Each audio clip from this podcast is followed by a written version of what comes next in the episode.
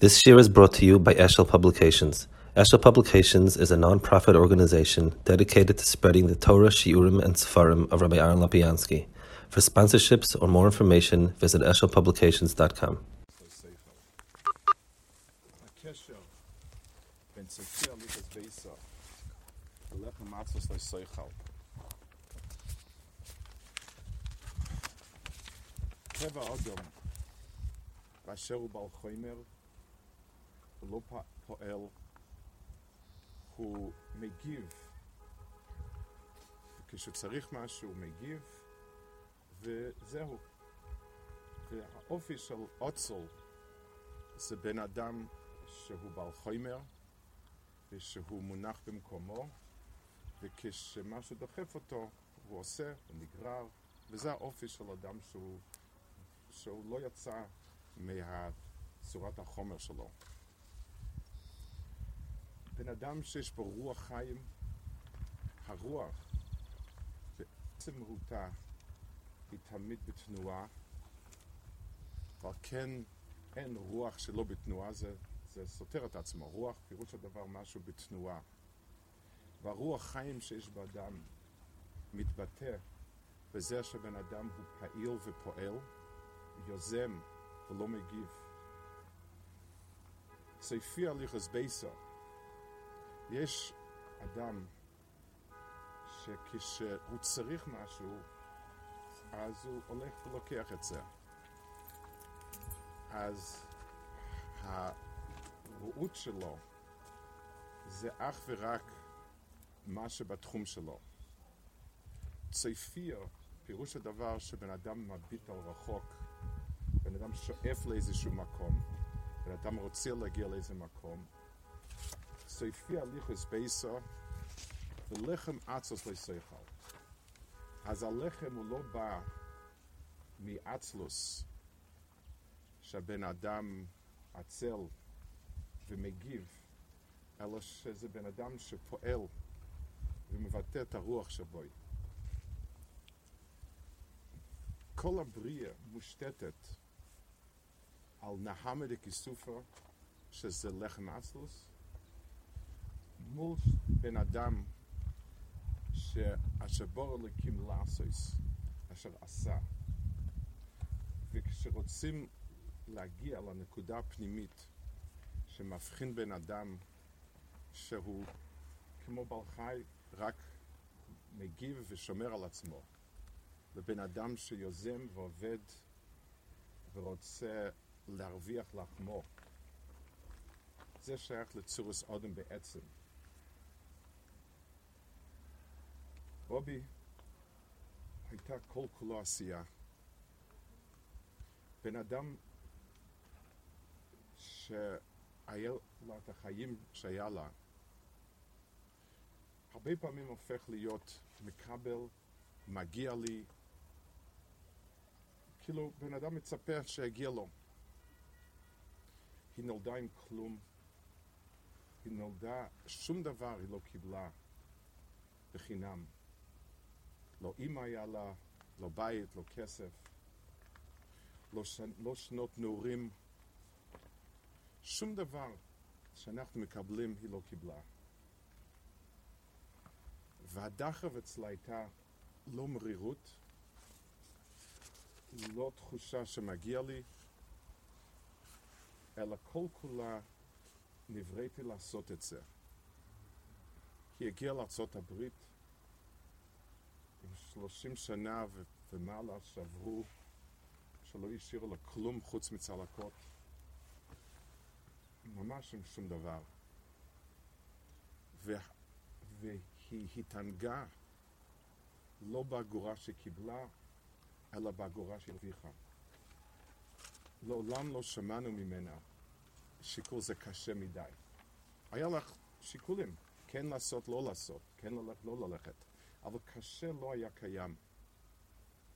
אני זוכר בתור ילד, תמיד חשבתי אני יודע שכשהילדים חולים ההורים דואגים להם, אבל כשההורים חולים מי דואג להם?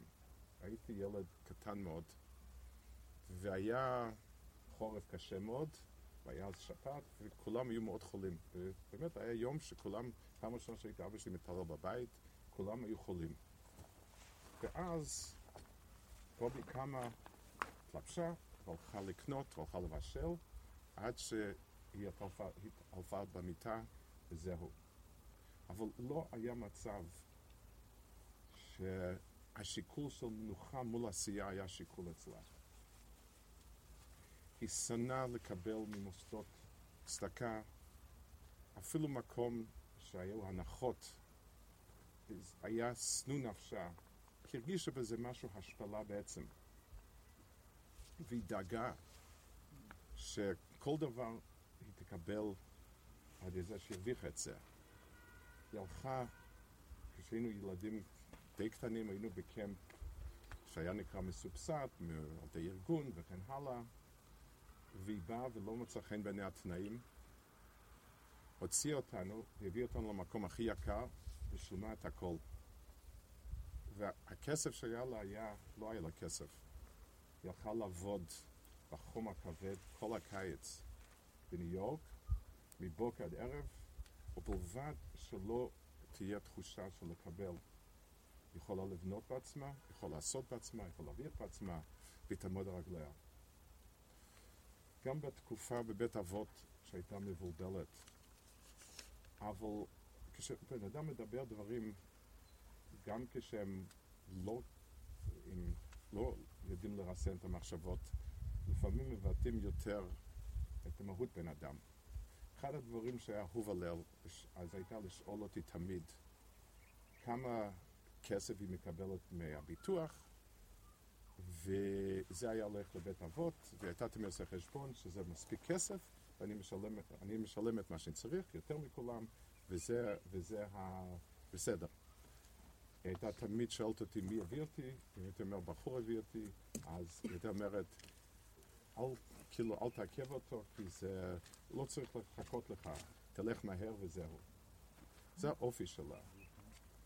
כשזיידי נהיה חולה, הוא היה שנתיים חולה סופני וקשה, היא הייתה כבר למעלה מ-75, בת 75, היא לא הסכימה שיביא אותו למוסד או לבית חולים, טיפלה בו.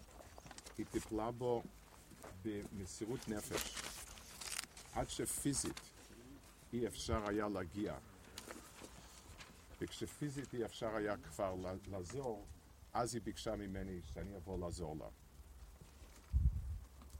כל דבר הרוויחה בעשר אצבעותיה, היא הזיעה, היא לא הסכימה שאני אעזור לה אי פעם, היא הייתה עושה דברים בבית, והיא, אומר, והיא אמרה לי, אני לא רוצה שהידיים שלי ישכחו מה זה לעבוד. כתוב, יגיעס כפיך כיסויכל אשריך וטוב לו. גודל הננה מיגיע כפוב מירי שמיים. אז המר"ל אומר שהדגשה היא על המילה נהנה. הבן אדם, באשר הוא בעל חומר, הוא נהנה מלקבל. כי זה האופי של החומר, הוא עצלן, הוא רוצה שיביאו לו. בן אדם שהוא בעל רוח ושפעם בו את הרוח, אז הוא נהנה מיגיע כפוב. ההנאה שלו זה מה שעשה לבד, בנה לבד.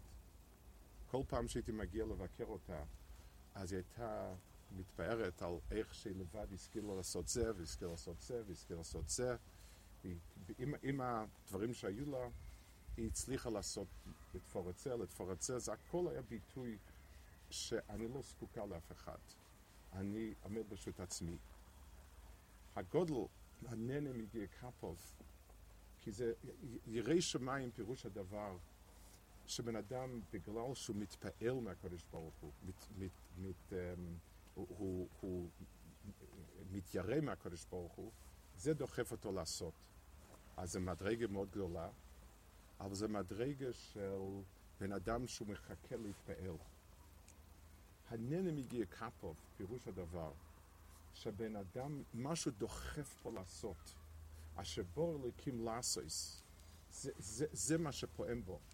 והוא נהנה מדברים שהוא צריך לעבוד ולעמול ולראות פרי מעשיו. זה הנהנה הגיע קפו.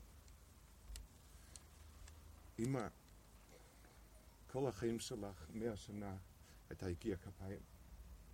הקדוש ברוך הוא נתן לך מסלול שקיבלת כלום, ובזה פיתחת את הרצון לעשות, לשרוד, לחיות, לתת חיים. לא היה דבר ש... שהיא לא עשתה בשבילנו, אם לא המרץ, אם לא החיות. זה מצחיק היה איך שהיית מבלה שבועות לקנות את הדברים הנכונים ולשלוח, למצוא בן אדם כאילו בלי גבולות, בלי לאות.